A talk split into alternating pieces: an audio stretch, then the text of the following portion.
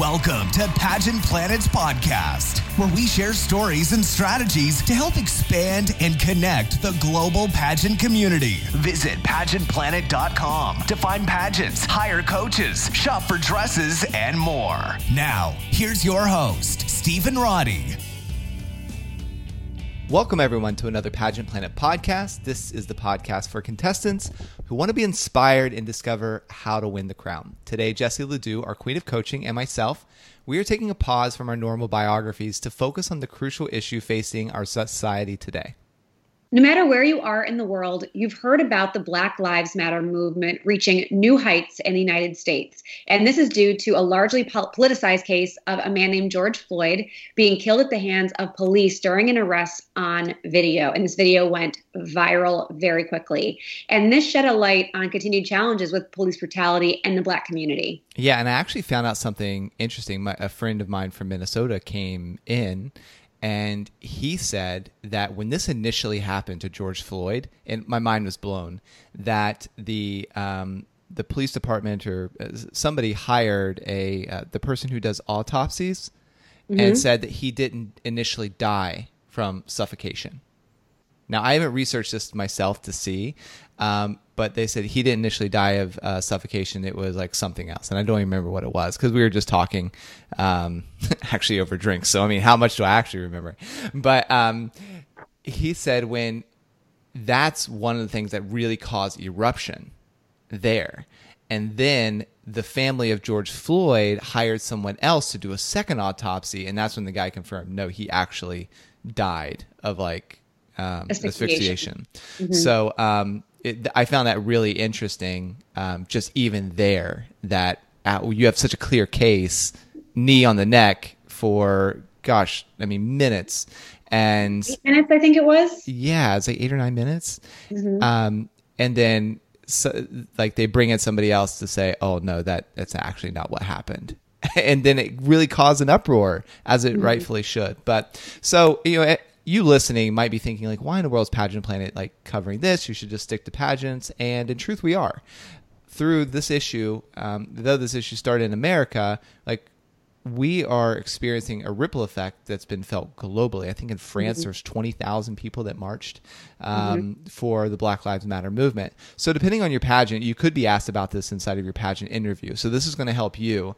Additionally, like our goal is to serve Black women who compete in an overwhelmingly white industry and also white contestants who want to become better allies and directors who might have some blind spots concerning this issue. And when this issue was heating up, I wasn't sure what to say or how to say it. As a white woman, I was so so torn. Like, do I say something? Do I not say something? How do I say it? And my friend and former Miss International Elise Banks, she's a black woman, made me feel confident speaking out by saying an imperfect message is better than staying silent. And at that point, I was like, okay, like I'm just going to try to express my support for the black community in my own words. So I thought, as Steven and I were having our own side conversations about the industry and how this pertains, who better to join us on today's podcast than the woman who inspired me with understanding and respect that I can play a role in this conversation too. So welcome, Elise Banks. Hi, Jesse and Steven. Thank you so much for having me and just what's really an important conversation during this time. Yeah. Yeah, we're looking forward to hearing your voice. Yeah. Same. So, welcome, Elise. And we know that you're a former Miss International, like Jesse just said, and that you're also a mental health counselor, which, I mean, you got to be very busy right now. Um, well, why don't you share to our listeners a little more about yourself and your role in the pageant community, past and present, and your professional life? Absolutely. So, I actually started competing in the USA system when I was 15 and uh, was a teen contestant. Uh, very quickly moved on to Miss when I turned 18 and won some local pageants in that system and then you know retired when i aged out uh, but was introduced to the international system in 2015 and went on to win Miss Texas International and then Miss International. Uh, currently, um, I'm no longer competing, but I still judge pageants. I actually judged my first virtual pageant yesterday, which was interesting just due to the virus. The director wanted to keep things safe, so we were all judging uh, through Zoom. and uh, I MC pageants as well. But most of my time is taken up from you know being a clinical psychotherapist, and I split my time between a private school here in Houston as well as a private practice. And so um, I've been busy with people just trying to get a handle on what's going on in our country right now. And it started with the virus and taking their mental health into consideration to get through lockdown and physical distancing and now it's turned into what's going on in our country in regards to race and either I'm being affected by this because I am a black person or I'm a, I'm being affected by this because I'm trying to support the black community and so I'm getting a lot of clients wanting to talk about that now. Yeah. Well, I mean 2020 has been from start to present has been just a, a hot mess and um, I saw a meme that said, "Whoever started playing Jumanji, if you could just finish that game, that would be great for all mm-hmm. of us." and I, I, want to preference like um, us transitioning for the podcast is to say like at least Jesse and I, we don't always say the right things, and it might come out in a way that we don't intend, or maybe are just completely oblivious to. So you have complete permission to call us out and correct us because we want this to be a learning experience, not only for us, but for other individuals that are listening to be like, oh, wow, I say that too, or I had that same question also. Well, while we're talking about the craziness of 2020, I saw a meme, and as you were talking, Stephen, I was like, I got to say that meme. So I found it real quick. And this is the positive of 2020. It says COVID 19 woke you up to taking care of your health. Shelter in place woke you up to appreciating the life you have. The recession woke you up to the importance of saving your money. The Black Lives Matter movement woke you up to the power of taking action. You're awake now, and it will take a conscious decision and intentional work to stay awake. Don't let them rock you back to sleep. I loved that. That is so good. Very That's powerful. That's a silver lining to everything happening. Absolutely. Um, so, full disclosure, Elise and I had a side chat as we were talking about today's podcast, what was important for our listeners to hear and how it would make sense. And one of the first things I candidly mentioned to Elise when we hopped on our prep call was sometimes I didn't even feel comfortable saying the word, word black for a long time. I didn't feel like I had a right to say someone was a black person, the black community. Like it would be insulting, or that as a white person, it's inappropriate. And should I stick with people of color or African American? Like I was literally starting this journey from square one. Um, so at least for someone that's like me that really just didn't know where to start, like what would you suggest? Sure. So I, I always say when I'm doing any type of podcast or just on my Instagram story that I am just one voice in the Black community. And so I don't speak for every Black person. You know, everyone has a different perspective, everyone has different experiences, but, you know, I'm just sharing my heart today with y'all. And you know, when I was younger, I was talking to Jesse about I went to my mom and I said, I don't understand why people are called, you know, black and white. You know, I'm not as my skin is not as dark as a black piece of paper. And a, a, white person their their skin is not as light as a white piece of paper. So i walked around as a child saying peach and brown. That was just what i saw and observed with my eyes and i thought those were better words. But now as an adult i think what's important is to respect what an individual wants to be called. And so as we think about um, how we've come as a country in using pronouns for individuals, whether it's he, she, they. I think it's the same thing when it comes to race. I personally am not offended whether someone calls me a Black woman or African American, but I do know some people who prefer one or the other. Um, I know some people do not like the term African American because they feel like in their heritage, uh, the African part was stolen from them, and that's a bad memory. And so they do not want to be continually tied to something that was taken away from them. So they would prefer to be called Black or person of color. There are other people, regardless of how they got to this country, who still feel like part of my heritage is in Africa and I'm proud of that. So sure, call me African American.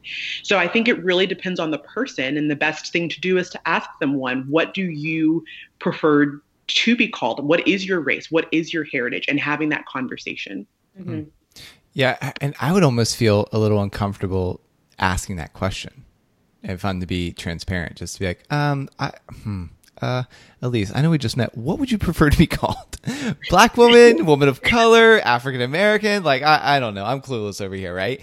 Um, so for you, if you were to get that question on the spot, it sounds like you were okay with it. But could somebody else take that as an offensive?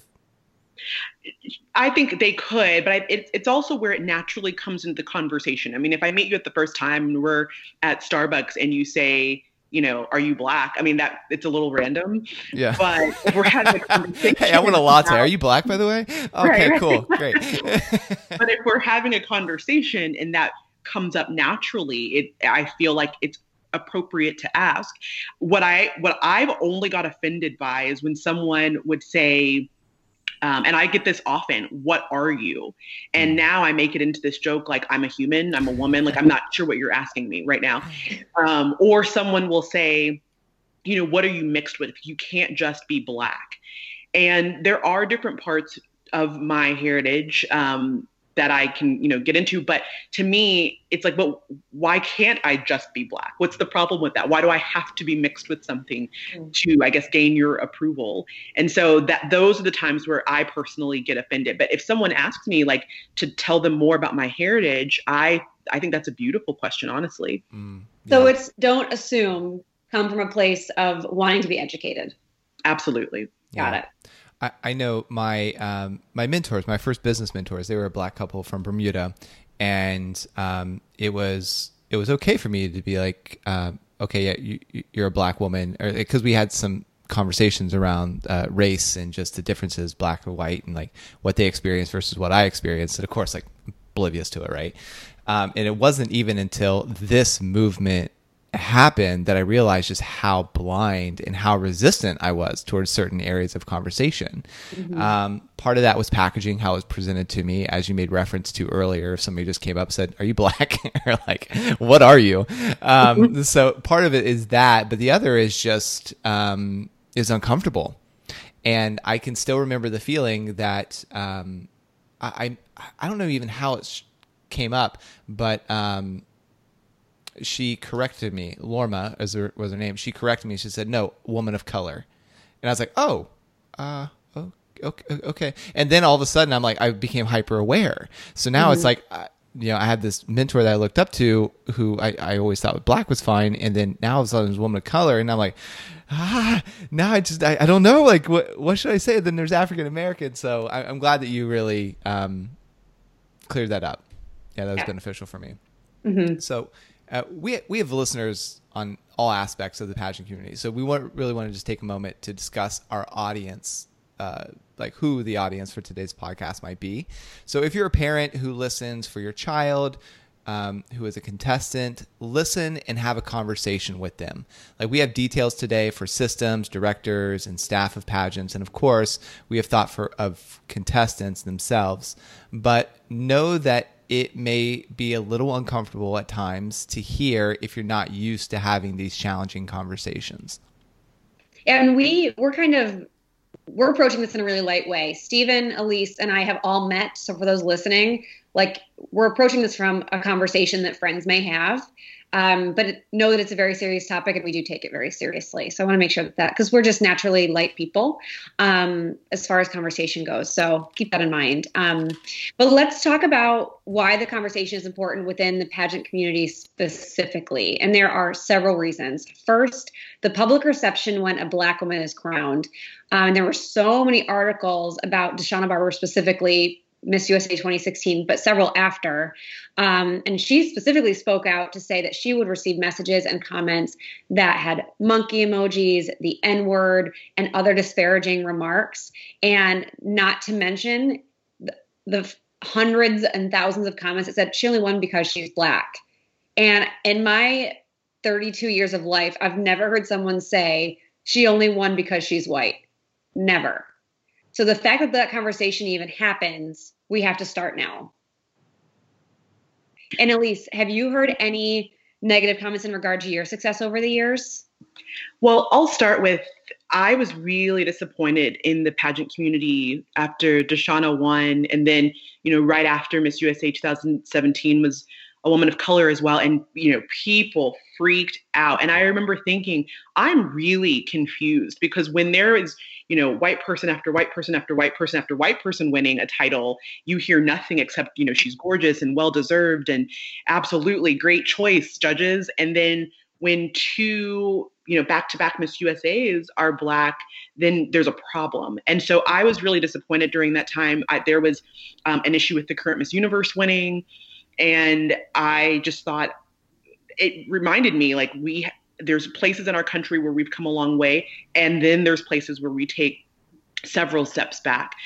Personally you know when i won i naturally surround myself with people who are encouraging, supportive, and hold me accountable and challenge me.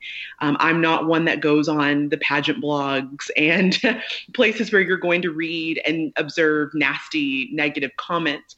So I've never had someone reach out to me by like a, you know, a text or a message on social media and say some of the really hurtful things that they said to Deshauna. Um, but I know for sure things have been said about me you know, when I'm not in the room. And I know there were several maybe question marks when I won certain pageants. But my experience actually, that was probably the most hurtful, was when I won a local pageant in the USA system.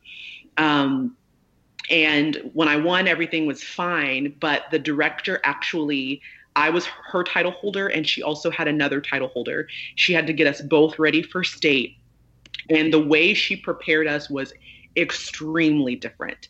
Um, the, the only difference besides our the title on our sash was the color of our skin and the amount of resources and preparation she put for the other title holder who was a friend of mine at the time um, compared to what she gave me was noticeable uh, people were even asking me like are you i mean is she helping you at all? I mean, it, it was pretty bad. And I remember feeling very hurt because I thought, you know, I've won a pageant. It's supposed to come with all of these things. And I felt like in the moment I was just being tolerated mm-hmm. and just, okay, just get her to state and then we don't have to deal with her. I mean, that's how I felt the whole year. And I took that experience, as hurtful as it was, it really did help me when I went to the international system because I was used to having to compete and train on my own. I was used to having to get all my own resources. And so when I get to the international system and I actually had amazing directors, then it was hard for me to accept help because I was so used to doing it all myself. And it was nice for a change to have people who were supportive of me as their title holder and wanted to see me succeed. Well, let me ask you this Do you think it was a personal reason that she didn't, or do you think she knew what the system was looking for and they haven't crowned a woman of color in a long time. And maybe she was like well why bother? There's a lot that could go into that. I mean i, I think personally there were no issues. I'd known that director for a while. But you're right. I mean when you look at uh, specifically the miss texas usa pageant there uh, just have not been very many African American winners. And so when, you know, now I'm a title holder competing for that pageant, it's it's almost like, well, if they're not looking for this type of winner, why do I need to put my resources into her? So that could, you know, definitely uh, could be a part of it. But I think it is a wake up call for directors to look at how they are treating their title holders. And when you have someone win, whether you agree with the choice or not, your judges pick that person for, a reason. And so your responsibility as a director is to make that person feel as special and as supported as possible throughout their reign, no matter what they look like. So you're probably not alone. Like there's probably been other contestants, like other black contestants specifically, who have felt this way, right? About like their director kind of favoring more the white contestant or um, having a different experience. So, what did you do internally, or maybe this was like a mantra or some sort of exercise, so that you didn't get a hard heart about it and that you really extracted the best possible experience? Well, you have to remember, I mean, I grew up in a household where my parents experienced a lot of racism growing up, and that came off the heels of their parents, my grandparents, who experienced even more racism. So I grew up in a house where I was told to treat everybody with respect and kindness. And also, I was taught that I will always have to work harder. always. And it doesn't matter how many degrees I have or how many letters are behind my name. There are some people who will not care for me because of the color of my skin. So, with that in the back of my mind, even when I was competing, I just knew I had to treat everybody with respect and kindness, no matter how they treated me. Mm. And I also knew I just had to work 150% harder because the cards were stacked against me, honestly. And so, you know, when it came to that director, I was never mean. I never called her out. Um, I I just dug my heels and did what I knew to do to be successful, and I did it. And I just never wanted for someone to say, well, you know, at least she may have done this, but you were mean and you, you know, were nasty to her too. And I never wanted someone to be able to say that about me. So when I look back, I'm proud of myself for still holding my head up high, mm-hmm. despite the fact that I was treated differently. So, g- going back to your parents, was there something that happened to you um, early on, like a school, and then you said, "Mom, Dad, like, you know, A, B, or C happened," and they're like, mm, "Okay, it's it's it's time that we have the conversation," or did they preemptively bring up the conversation and be like, "Okay, this is probably going to happen to you in, in your life"? How did how did that play out for you? when I was younger, there were really small things that happened that my parents would try to navigate with me, and I would blow it off. Mm. For example, in kindergarten, I was not invited to a birthday party. And, you know, I went to a predominantly white uh, private school from kindergarten through my senior year. Um, all of the girls in my class were Caucasian, and I was not invited to particular birthday party and the girl told her mom it was because I didn't have bangs, which I didn't, but I mean, neither did some of the other girls.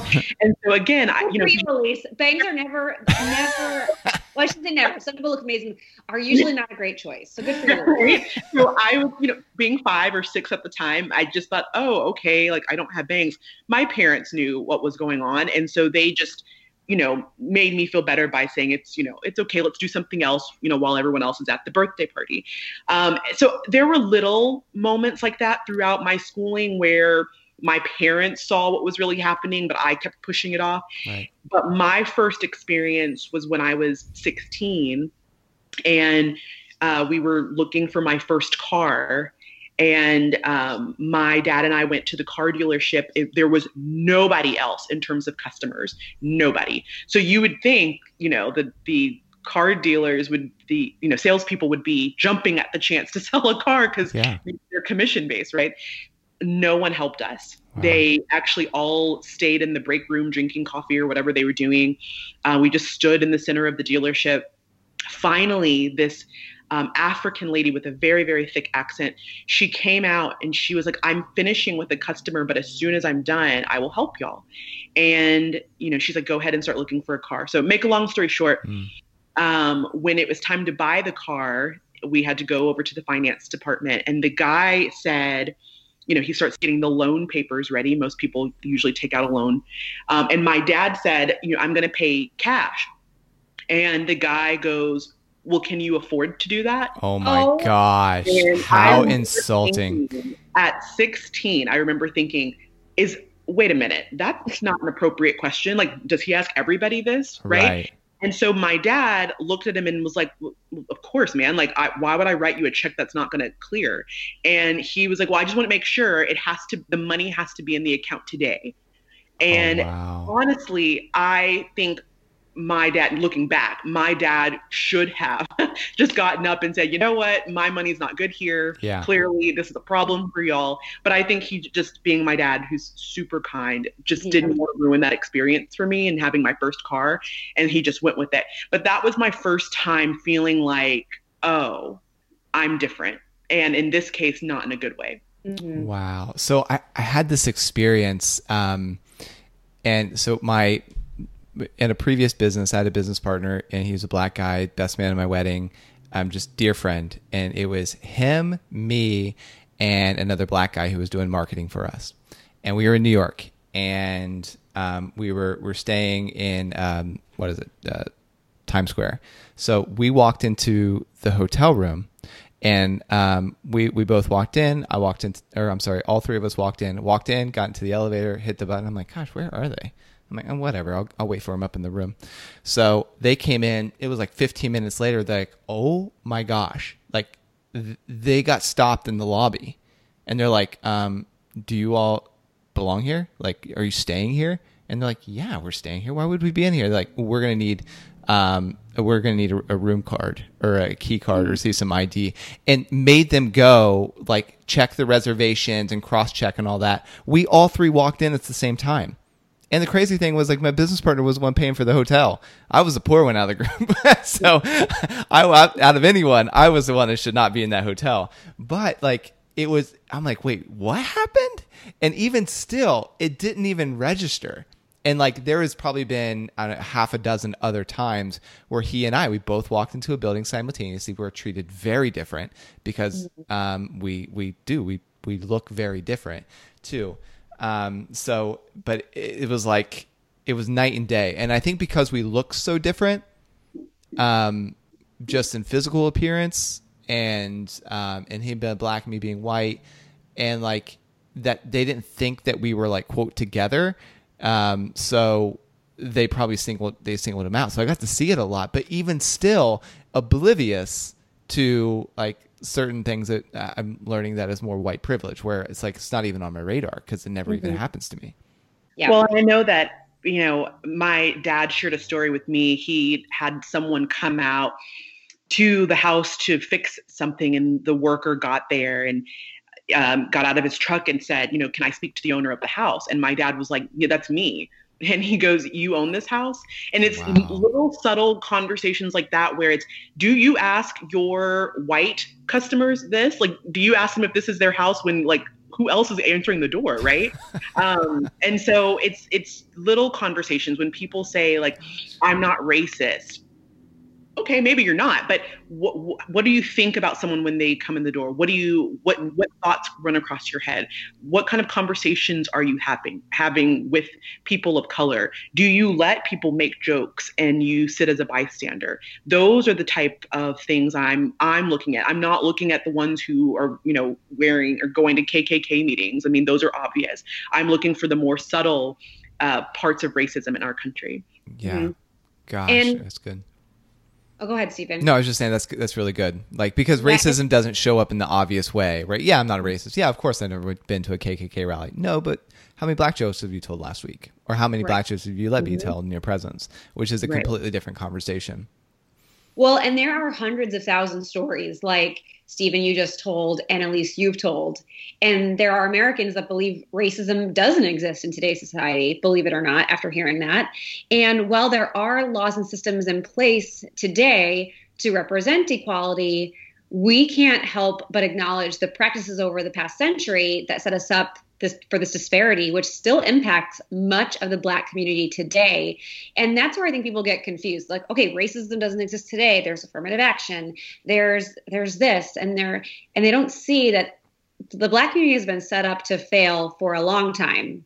And Stephen, um, you and I were talking about real estate and banking on our on our last private call, one on one, about um, Black Lives Matter movement. Do you want to share the one thing that um, you said really connected to you? Yeah, and I actually uh, have to attribute this to you because you shared on your story, and I started watching it and cut off. And then when we started, we had a really long conversation that really led to this particular podcast. Um, you shared with me the full video, which I posted on my Instagram, like at Stephen Roddy. But um, I found this really interesting. So redlining, it started in the 1960s, and neighborhoods, which were typically na- minority neighborhoods were redlined on maps. So they just drew a red line around it in a box. And these areas were defined uh, or denied federal resources and were used by banks to determine who could receive loans or even like insurance. So even in the 1980s, studies were showing it was easier for lower income white individuals to receive loans from banks than higher earning black individuals, like if they lived within these red line zones. So there's definitely something that's kind of been, um, gosh, either just outright taught because we're, we're really not that removed, like far removed from slavery. Like, right. in, like uh, when you look at the actual years that's passed, um, mm-hmm. my my ex girlfriend, the, the girl who got me into pageants, she was a black woman, and um, so dating her and meeting her grandma, her grandma in Georgia, like told a story when she, I mean, she was very young, like five or six, was like she was it was slave, and she like ran, um, and it was some sort of I, I don't think it was I don't remember the type, and I'm feeling a bit insecure even talking about this because it was just one conversation, one story that she had, and in that moment, I was my mind was blown away because of like I met someone that had experience with that, and I was in the room with them. Mm-hmm. Um, so, and she was just the sweetest woman ever. So, um, I don't even know where I was going with that, but it's it's almost like it's not that far removed. So some of these laws that were in place or these programs that were in place are still being used today, and the people that are using them probably have no idea of the origin. Mm-hmm. Or they're not even aware that they were even happening for that reason. Yeah. And if red lines and red lines, I don't know if they're still being used, but the earliest I could find in history was, or the latest I could find in history was the 1980s, which was 40 years ago. Yeah. That's like our parent, like our parents probably, when they went to the bank, they looked at maps and there were red lines on them. Um, but Elise, that's the the business side of it. Your mom actually shared with me a story about your grandfather who was a World War II veteran. That that's when it really was like, wow, like this, we have to fix this today. Um, do you know this story, or do you want me to share?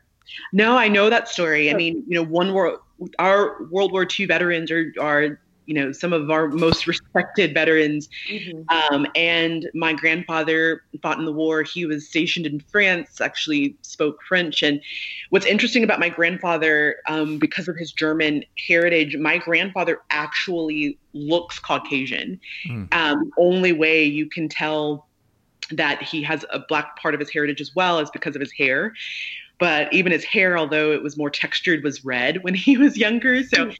Um, he was very handsome. And even despite that, he was still treated like all the other Black soldiers, you know, eventually veterans. And when World War II veterans, you know, came back to the States or when they were they finished, they were given a GI Bill, which could help them, you know, further their education. It could help them buy a house. You know, it could help them do so many things, start a company. And the white veterans got this money from the government, the black veterans did not. And so, even though my grandfather was serving our country, defending our country, trying to protect us, he still got back and was basically told, like, well, thanks for your service, good luck. And that was it. Whereas his white counterparts were getting money to further their lives. And so I really appreciate my grandparents. I mean, my he eventually married my grandmother. They had seven children, and he worked as a, you know he was a professor, but then at night he was a janitor just to make ends meet. Um, for his seven kids. My mom's the youngest of those seven. And, you know, I've just seen it brings me to tears. I've just seen how hard my family had to work despite being at a disadvantage. Um, you know, to this day, there's a Jewish bakery in Houston that I actually live relatively close close to, and I love it because I've been going there since I was a child. And right across the street are my parents, their first um, apartments when they got married in 1980, and mm. um, they're decent. I mean, nothing you want to like put all over your social media, but they were decent, but they were small. And now I look at my parents 40 years later and how they have started companies and they have real estate and all of these things because they just worked hard. But they definitely were not given handouts. Um, they definitely, you know, were pushed back in their careers often. And that's why when I was younger, they would say, you know, Elise, we are going to afford you an education because you're going to have to have that. You're going to have to, to even be at the table with some mm-hmm. people. But from there, you're just going to have to work really, really hard. And I love that I've had that work ethic that's come from my parents, my grandparents, dating back to uh, those of my family who were slaves. That is what has gotten me to where I am at 32 in my career because I did not expect any handouts. I did not expect my parents to fund any part of my life. I just had to work hard. Yeah. Hmm. Well, like, so the Civil War took place in 1865. World War One took place only like 53 years later. So it was really possible to. Um, I mean, I actually showed a photo of someone who it was. It was three generations. It was like a, a son, a dad, and a grandpa, and they fought in like all three wars from uh, World War One, Civil War, and it was like what was it the uh, Mexican uh, the Mexico Wars. Really, I'm missing the name, but it's it shows you just how close it was. And World War II was only 20 years after that. So World War II was 70 years after the Civil War, not a whole long time. And so you're talking about not even uh, a century had passed. So the very people, especially in the South, right? Whereas like it had to be really deep rooted mm-hmm. because you would see um, these um, black individuals as like property. You would breed them like animals, and then now all of a sudden, you know, you're fighting next to them in a ward 50 years later, or your son is. So I could only imagine. I mean, I, I can't even imagine because there's no frame of reference what these individuals had to overcome, what your grandparents did and what your parents did. It's like, it is just, it's wild. Um, and I mean, congrats to your parents for coming and overcoming those obstacles and really raising an amazing daughter and you with such a level-headedness and that you're able to give back and contribute in a very kind of just a compassionate way for those of us that's just oblivious yeah I appreciate that. And, you know, I was thinking as you were talking about just even, you, you know, this is an election year, and it wasn't long ago in our country where Black people couldn't vote. And um, I mean, even before that, women couldn't vote. And so one of the things that, you know, my family is very much instilled in me is the power of voting. And, you know, they told me if you choose not to vote, um, in elections, you are basically slapping the face of every person that worked hard for women and for Black people to vote. So even just that part of our country, the right to vote, is still a newer concept for Black Americans. Mm. Yeah. Yeah. So, I mean, Band Aid is, I mean, the actual Band Aid that you put on your leg, it, they're just coming out to say that they're going to release Band Aid products with multiple skin tones, skin tones after being in business for 100 years. And that's something that as a white person has never been inconvenienced or like had to even think about.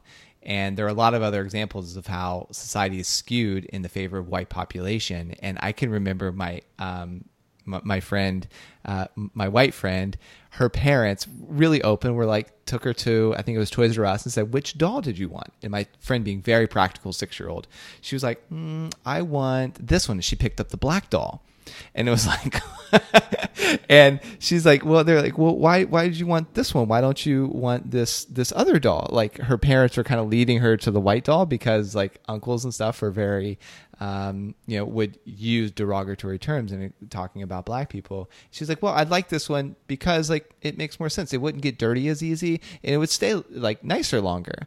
And they're like okay. And they bought it er, her the doll and when she took like the uncles would definitely like say the n word etc about her her doll like to her. So that was the programming when she was 5 or 6 and i mean she's very sweet and it, not like that at all but it's like that's the kind of things that it's just it's almost put in you at such a young age right?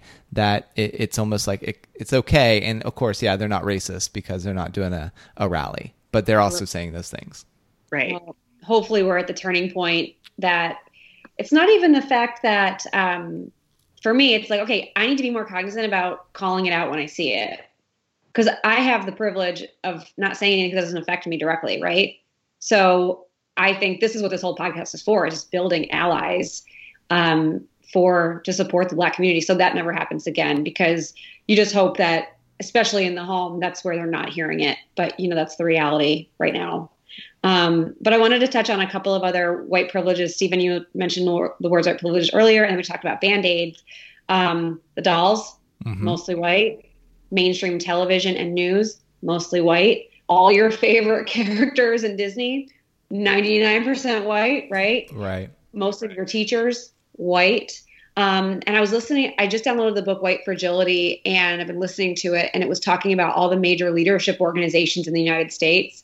And wow, if that doesn't shake you, nothing will. So, um, Elise, I want to give you the floor one more time before we go on to um, resources and other things. Do you want to share any other stories? Yeah, I mean, when I was actually when I saw the the uh, uh, advertisement that Band Aid put out, I was so excited because you know that is a struggle um, of of having something whether it was clear band-aids or one that was like way too light for my skin. So i posted on my instagram like i'm so excited about this. And one of my black friends was like um girl like there have been black owned companies do you know having band-aids of different colors for years now. And she showed a couple to me and i actually you know posted that i was going to be supporting a black owned company who got it right. And mm. it's too bad that Band Aid took forever to, to jump in. I mean, I'm glad they've woken up now, but other companies have stepped in because they wouldn't, right? And, you know, an, a challenge I would give the listeners is go to your local store, Target, Walmart, you know, wherever you shop, and look, just with your eyes, look at the differences that you see. If you go down the hair care aisle, there are all types of hair products for um, people with fine hair. The the section for textured hair that black people have very small, very limited. It's grown a little, but very small. If you go down the the doll aisle, it's gotten better since you know I was a child or Jesse when you were maybe looking for dolls as growing up, but it's still predominantly white dolls. Um, and so, and and if you know anything about how a store sets up their stock and products, having products on the eye level is like the best place to have your products because people are going to look there first before they look up or down. And so look at what is at eye level versus what's at the way top versus the way bottom. And you'll your eyes will wake up. And so i think it's just important that companies start to look at who they're serving and is is it representative of everybody not just one race. And so you know as i've continue to grow and educate myself, especially over the last month, I'm looking at companies and seeing if they're speaking up during this time and seeing if they're advocating. You know, I have stock and investments in different companies. And I'm, I'll be honest with you, when Starbucks made their statement at first that um, their employees could not you know, wear any Black Lives Matter movement, I was about to have a serious conversation with my financial advisor. And so I'm glad they they changed their mind and have been more accepting. But those are the types of things you have to be thinking about. You know, where are you investing your money? What companies are you supporting with your time and energy and, and money? And that's where I've continued to educate myself right now. Mm-hmm. So, Elisa, about the like let's just say the department store's Target, and let's say you look at the main line there, and you're seeing primarily like white products. Is that more to do with because it, I did a Google search and it was like uh, I think uh, blacks in America is roughly like fourteen percent. So let's say white is like 60%, and let's say all the other percentages are just broken up between different nationalities.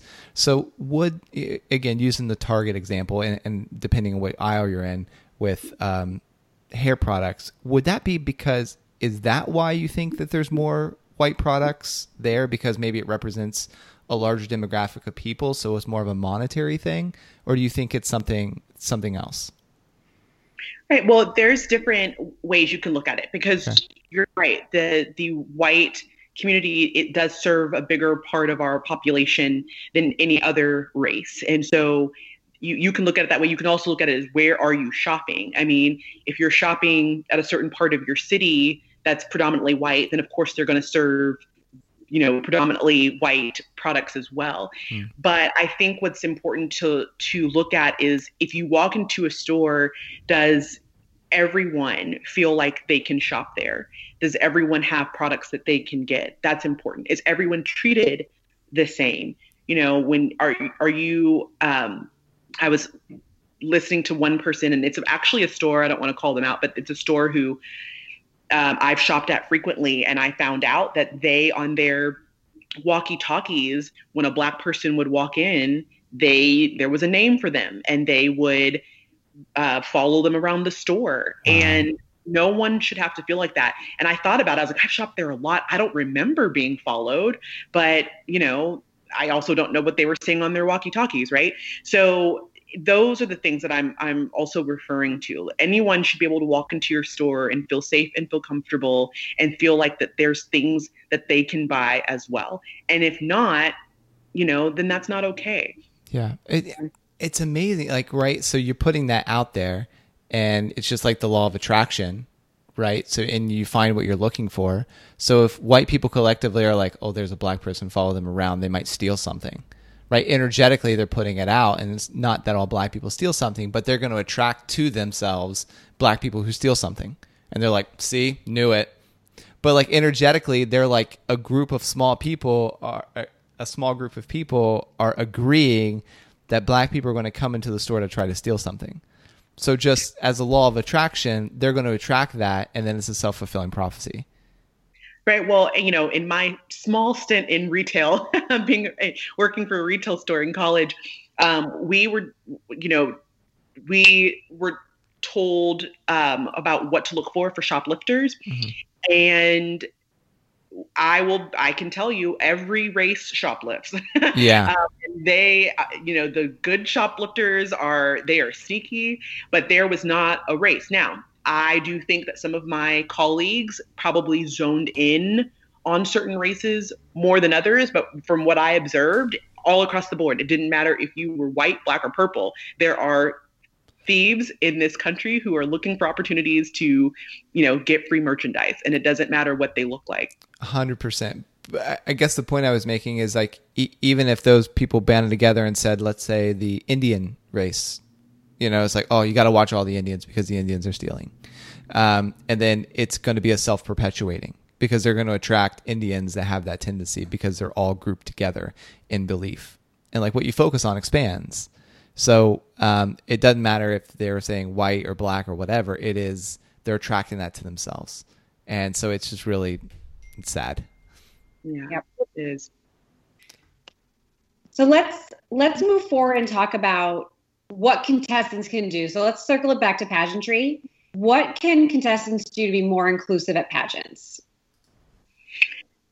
You know, I really think that uh, I, I know there's sometimes a joke about who's going to win Miss Congeniality, and it's whoever's the nicest and friendly to everybody. But I think it's important that contestants that they when when they're competing that they realize that this is an opportunity to not only try to win a title but it's an opportunity to grow and learn and you know be outside of your comfort zone and get to know someone that maybe you wouldn't have had an opportunity to know. I mean, what I loved about competing for Miss International was that it, it was several other countries represented, and we would have these really great in-depth conversations at night after rehearsals were done or after our events were done.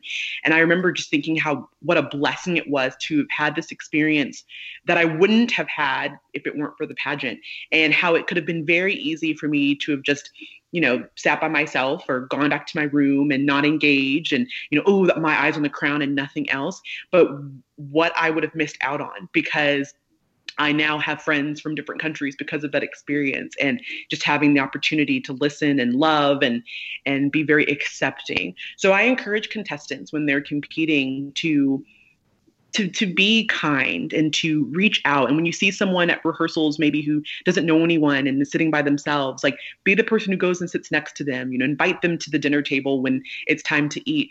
Those are all the very small things that can make such a big difference for someone no matter what their their color is. But i think it's important for contestants to be inclusive. And it's about parents too right? Like how the parents react how the parents communicate about the other contestants too Sure. I mean, when we were talking at the very beginning about, oh, you know, she only won because she was black, sometimes parents are part of the problem. You know, just because your child uh, didn't win, I mean, you can be upset about it, but don't be nasty. And, you know, when you say things like she only won because she's black, you're child or teen or, or, young adult whoever's competing they hear that and that stays in their head. And, th- and then they start to think oh is that the reason? You know? And so i think it's important as well for parents to be very mindful of what what you're saying. I actually challenge parents um, across the board. When you're having conversations with your child do not do or tell something to your child that you're not willing to do yourself. So when you talk about being inclusive and being kind and accepting of all races, look at your own life first because if you're not doing that, how can you tell your child to do that, right? Because children they observe far more than they listen. And so it's important that parents do the heavy lifting first and then guide their children afterwards. Mm-hmm. And when you and I spoke privately, Elise, we talked about how with a, a top five of mostly minorities at Miss USA, there was a lot of commotion. And yet there's been so many years where we have no minority representation and there's not blinking an eye. We said that earlier. And we kind of talked about like, okay, how do we change this? I mean, should there be a quota for pageants? Start adhering to in order to represent all types of beauty. Like there's holes there too. Um, but I, I want you to share what you, your response was to that. You know, when you are a contestant and you're looking about where to compete, you know, oftentimes you look at what has been successful in the past. And as a, you know, former black contestant, I didn't realize it when I first started competing, but but I soon afterwards found out that the white contestants were winning mostly. Um, and it, it gets into your head of, you know, well, do you have to be white to win? Or do you have to have plastic surgery to win? Do you have to look a certain way to win? Well, I couldn't change my skin color. So I had to do other things. And so there was a time in my pageant career that I would train really, really hard so I could be like stick figure thin because I thought, okay, well, I can't be white, but I can be just as small as, you know, a white contestant, right? Um, it wasn't until later where I learned to embrace my curves, and you know, when I did that, I actually started being much more successful in the in the fitness competition. So I think it's an it's important for pageants when they are I think it starts with the staff, the directors, and who they are selecting for their judges or selection committee. If you are going to pick an all white judging panel, I can guarantee you the the winner is probably going to be white.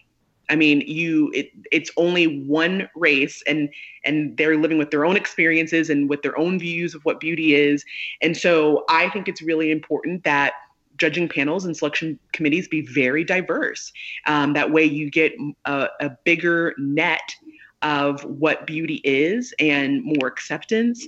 Um, and I think that is going to be what really, really helps uh, change the direction pageant goes when it comes to winners and uh, what beauty is and looks like because it's not just one race. Mm-hmm. So and that's a great point. It's a blind spot that I never thought about as a as a contestant, and that's the I think the easiest thing a system can do in 2020 or 2021 um, to be an ally. Mm-hmm. Yeah, yeah, that, that makes total sense. And I mean, back to your point, Jesse. I think in, until Princess Jasmine, she was the first, um, gosh, princess of color. Um, I think everyone else before her was white. Mm-hmm. And so, you know, Disney, like when people are thinking princess and queens, they lean a lot on Disney. And if they're only producing white queens, Snow White, etc., then maybe that pulls over into pageantry too, just on a subconscious level. Well, and even beyond that, if you look at the history of Disney villains, usually they're represented within they're either in shadow or their their complexion is darker or they're just the whole aura is dark. Mm. And if you look at the history of that too, what's that perpetuating as well? Yeah. So it's it's all sides. And I love Disney, but like let's not be blind to what we're seeing, you know. But it those it's just those little subliminal messaging, like in mm. uh, like we see it a lot in movies. Oh, if somebody yeah. um, robs a bank or does a financial crime, they're white. But if somebody does like a violent like murder or whatever, they're they're black. And again, that's like hasty generalization, but like you know, it, it's more true than not. Yeah. Well, and even I mean, I can share this like cute little story. When I was younger, and you know, Santa Claus is has always been white, and this one particular event, they had a black Santa, and I, my mom took me to go see him to give him my Christmas list. And I was like, no, he looks weird. And my mom was so embarrassed. And she's like, Elise, get over yourself. But it's things like that where I just, even as a child, thought, oh, certain things are supposed to be white. Um, even, you know, I'm a, a, Christian and even like Jesus is white. Like, absolutely not. If you look at history, Jesus is not white. But right. that's what, you know, we were told, um, you know, when we were brought up or what history lessons looked like. And so it's, it's interesting the subtle pieces of our history in our country that continue in a lot of ways, even when it comes to pageants. Yeah, because you, I mean, you look at Jesus' skin tone in most pictures, he would fry in Israel. He would he would be a walking sunburn. There was no way that he is that light. Um, right. No, agreed. And like um, you know, speaking of Christianity, and this is something I I found really interesting. Um, I had a black uh, professor. I went to when I went to Bible college, and she asked me to study the the Canaanite curse um, where a lot of people um, back in the day they used it to justify slavery um, because um, Canaanites were were cursed by um, by Noah. You know that whole branch, and out of that branch is where um, like the African race, if I'm saying that correctly, like came out of. So that's what like white people would say. Oh, well, they were cursed, and totally was a, a very gross misinterpretation of scripture of what that meant but re- regardless but I, then i started to go back and do even more research and what i discovered i'm like okay well if you believe that god created adam and eve right? And we all derive from adam and eve. It's impossible based on my knowledge of science that two like really pale pasty white people will get together and have like an extreme black baby. But it is possible where two black just the darkest black you could the darkest black skin texture that you could think of got together and they could have a lighter shade of a baby mm-hmm. and then that over generations and generations could give us this rainbow of color that we have of mm-hmm. people mm-hmm. so i mean if you just think about it logically it makes sense that adam and eve even me like when i was reading i was like oh my gosh i always thought adam and eve was just white Right. But like when when I look at this logically, and if it really happened, like the Bible says it happened, they couldn't have been unless mm-hmm. like you know just science laws were different back then, which we know they're not. So it's like they have to be like the darkest shade of dark in order to have all this rainbow of color of people. Mm-hmm. So, anyways, I found that was interesting. So this kind of begs the question with the variety of panel and should there be a quota? like where do where do pageants like Miss Black USA or Miss Black America like is there still a place for them in pageantry because Black Lives Matter or are they kind of segregating themselves saying no only only black women can compete over here like I understand why it was created initially because black individuals were not allowed to compete in Miss America or the others. I mean as long as my history is right. But is there still a place for them now? What do you think well, right, and I, I I've heard this a lot where people will say, "Well, if we're going to talk about being inclusive, why are there pageants like uh, Miss Black USA, or why are there television stations like BET?" And it's important to know the history of it. There are pageants because back, you know, in our history, Black people were not allowed to compete in pageants first, and then it was okay, you can compete, you're, you know, you're not going to win, right? So in order to just be successful, they started their own pageant. Same in television. It was, you know, okay, well, we can't get black actors and actresses on these shows, so we'll just start our own network. And that way we can still do what we want to do and, and what we love and our passion. So I think now that people are starting to wake up, you know, now more than ever, I hope there is a day that we um, no matter what the pageant is, that it can be an inclusive pageant and anyone can feel accepted and and feel like they are going to be successful.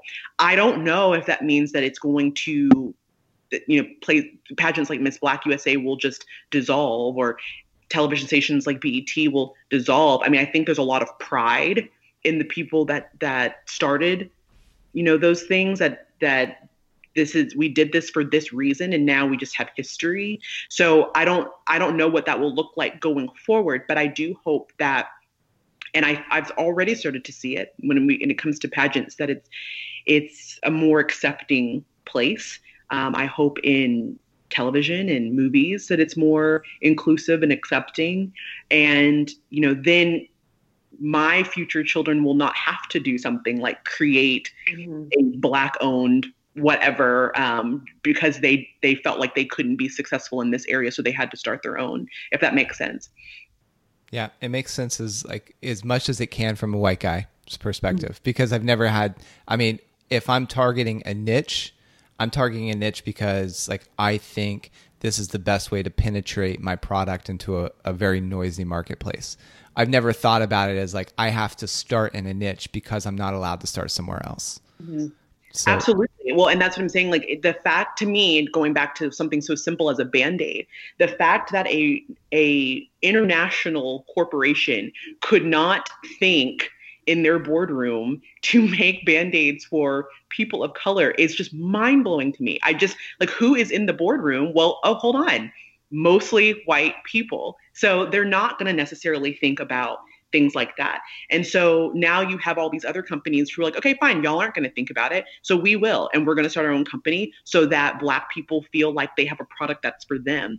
It shouldn't have to be like that. But for so long in our country, it has been. So for me, I'm really proud of Black owned companies because, like you said, Stephen, they, they found a niche that needed to be filled and they were willing to step up to the plate to do it. And as long as our country is going to continue to have pieces of racism in it, then I will tell people of color to continue filling in the gaps. Um, we can get to a place where we overcome that. I really like. Well, and, oh, oh, good. No, I've talked enough. you go ahead. No, just, yeah, you used the word pride when you were talking about the pride of developing the Miss Black USA, the Miss Black America pageant. And now, if you look at pageants, there's a Miss Petite pageant, a Miss Plus pageant. There are segments now that have their own pageants. So if if we're talking about pride, which all of these pageants have pride to represent that part of the community, for me, I see Miss Black USA, Miss Black America, and all the other offshoots as incredibly relevant because why wouldn't they want to represent their community on in the highest honor? Like you have a Miss New York, Miss Texas, they represent their own communities. So Right. I, well, and you know, my my aunt is a former Miss Black Colorado, mm. um, and she and she won back. Or I'm sorry, Mrs. Black Colorado. So she won back in the 80s. Um, she was very supportive of my pageant career, and so she came to most of my pageants.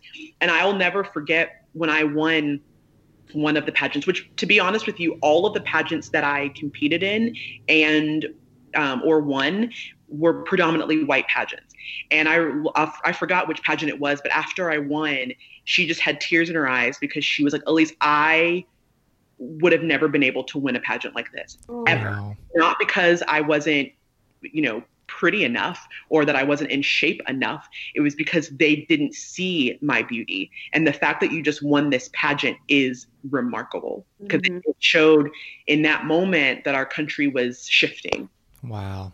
That's beautiful. It's sad and at the same time beautiful to see like that we've made this kind of progress, you know. Right. Um, right. Yeah. So, okay, so if those listening want to continue to learn more about Black Lives Matter movement or simply become more like intentional about being an ally, like let's talk through some resources um, that you would be proud like to have our friends, our listeners look into. So there's there's a couple that I've really kind of zoned in on. I'll start with the Black Lives Matter movement. Um, they provide incredible resources, but I know there's been a little bit of controversy over the last week um, about if you make donations where the money is going to. So I have, I, you know, I'm looking at that because I'm I'm being very mindful of where I'm donating at this time.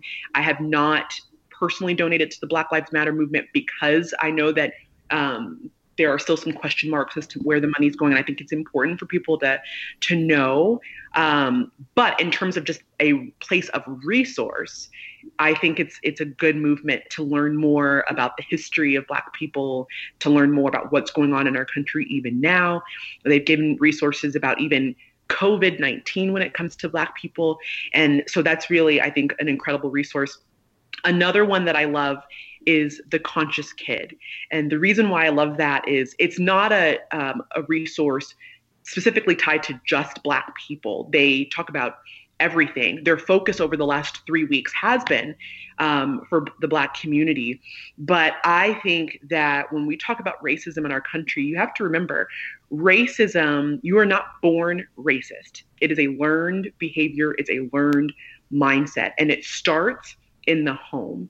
And so, what I love about the Conscious Kid is they give incredible resources for parents, even for teachers, on how to have conversations with children to help them be more inclusive and kind and accepting of all people.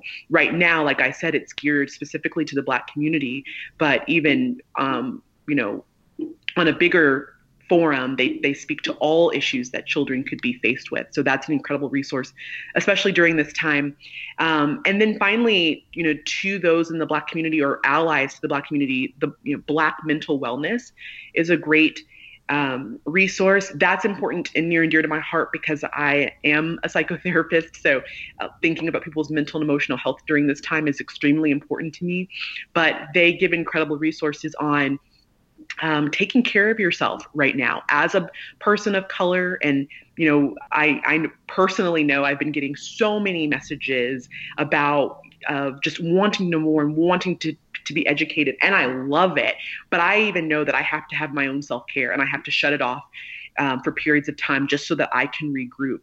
Um, and that resource gives some great ideas on how to do that. Also, if you're an ally, how to take care of your mental health because if you're out protesting or um, just wanting to know what to say to those in the black community um, you know you have to still take care of yourself and your emotions as well. So those are three that really stick out to me during this time. There's plenty more. I'm just sticking to those at, at the moment. But i think you know as a, a closing point of just continuing to to keep your minds and your hearts open and to learn. And um, it, it can be very easy to get defensive um, or to to shut people down.